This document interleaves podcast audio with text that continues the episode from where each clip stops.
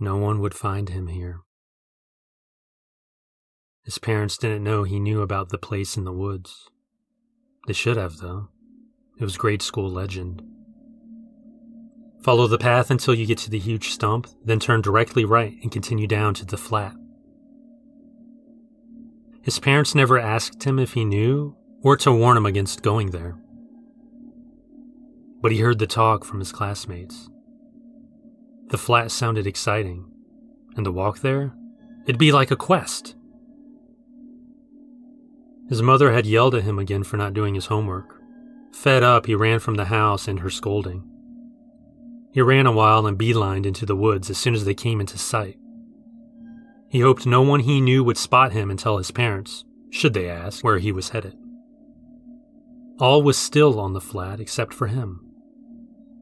He was milling about, looking all over at the green. For all the hype and all the visits the kids claimed to make, there was no sign there was any human presence ever. Something fluttered overhead. It was getting dark now, and he could make out that it was a bird. The large shadow passed quickly. Night was falling, but he had no motivation to return home. No motivation to leave this place. He wasn't the type to scare easily, and he wasn't in the least scared now. He didn't know if it was his nature or the nature of this place. A beam of white shone down into the flat. The boy jumped. He sped out of the light, out of the round of the flat, and hid behind a tree. He could see no source to the light. He thought it was weird that the light filled the entire circle of the legendary area, and there was no source? Then the light was gone. All was still. No sounds from the surrounding black. He blinked his eyes several times to clear himself of splotches. His vision finally cleared as two hands grabbed his shoulders. This place is not for you, the boy's bladder failed. He couldn't turn back. The hands held him firm. This place is not for you. He thought it was an alien. He saw all the TV shows and read the stories in library books.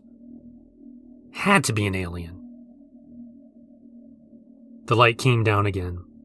The boy squinted. The hands pushed him into the light.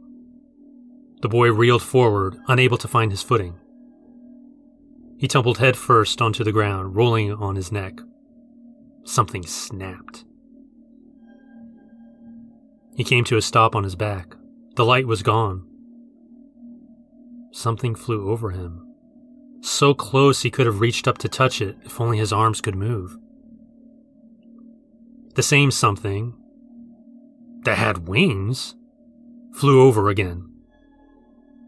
One more time, and then it hovered over him. The boy's vision faded, but he saw something collide into the thing above him. Holy shit, the boy thought, not worried about his physical condition.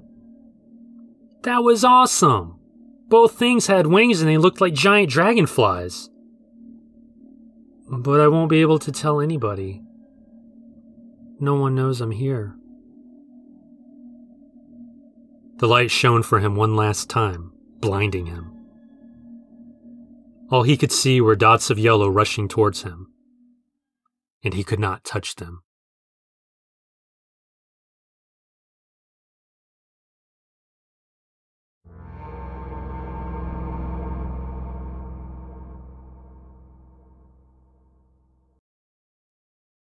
I told you I'd be back, Hank growled. You didn't believe me, did you? Lauren pulled back out of his grip. Get the hell away! The bear of a brute backed her up against the trailer kitchen wall, knocking some wooden shelves lined with gaudy knickknacks astray. She kneed him in the groin. He gasped in her face. She thought something died in his mouth as she shoved him off her. She made for the kitchen door, but he was already on her, slamming her face into the aluminum door. The trailer groaned and cracked with every slam. Lauren's nose turned to blood, bone, and finally mush. Her cheekbones caved in. Then he was done. Hank had to get out of town. He was pretty sure some nosy neighbor had heard the commotion and had seen him flee the trailer. He didn't return to his one room apartment to pack or gather his thoughts. He only had one purpose to get out of town. He decided the best way was to walk across Mr. Cotton's land to the next county, and from there hitchhike out of state. When he snuck through the rusty wire fence and stepped onto Mr. Cotton's land, he got a feeling that he never felt before.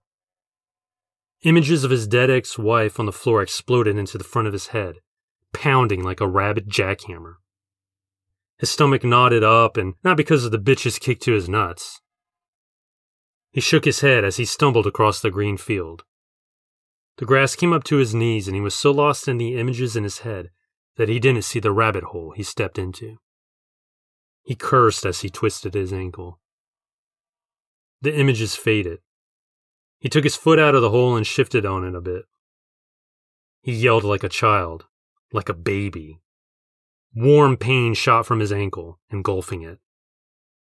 The pounding in his head returned. He sat down in the grass. He wanted to cry. Hank tried to put some weight on his bad wheel, and pain shot up from his foot all the way into his groin. Undeterred, he concentrated on shuffling on his good leg, gingerly using the bad. He cursed with every step, blaming that bitch for this spot of trouble. She was nothing but trouble.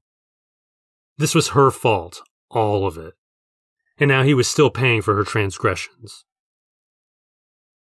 I'm glad you're dead, bitch, he yelled to the field he had to himself. Despite his condition, he felt free.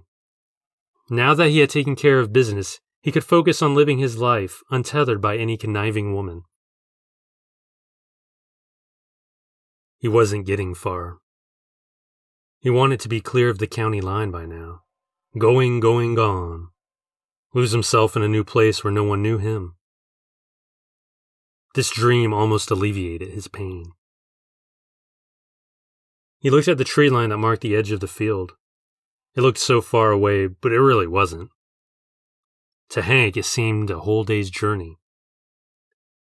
He really wanted to make it there before it got dark. He guessed he still had a couple hours of daylight left. I can do this. Then, from the tree line, movement towards him. A scarecrow? What is a scarecrow doing in this field? He clearly saw the top half of a scarecrow amble towards him. No, not a scarecrow. What kind of scarecrow wears an army helmet? What kind of scarecrow walks? Hank squinted. The scarecrow soldier was about fifty yards away. What is that? The scarecrow soldier got closer. Hank realized it was no scarecrow. No, it was a soldier. A soldier with a helmet on. He was stumbling back and forth like a zombie, but. But he had no eyes. And no lips. Hank wondered where the guy's lips were. And his eyes. And his skin.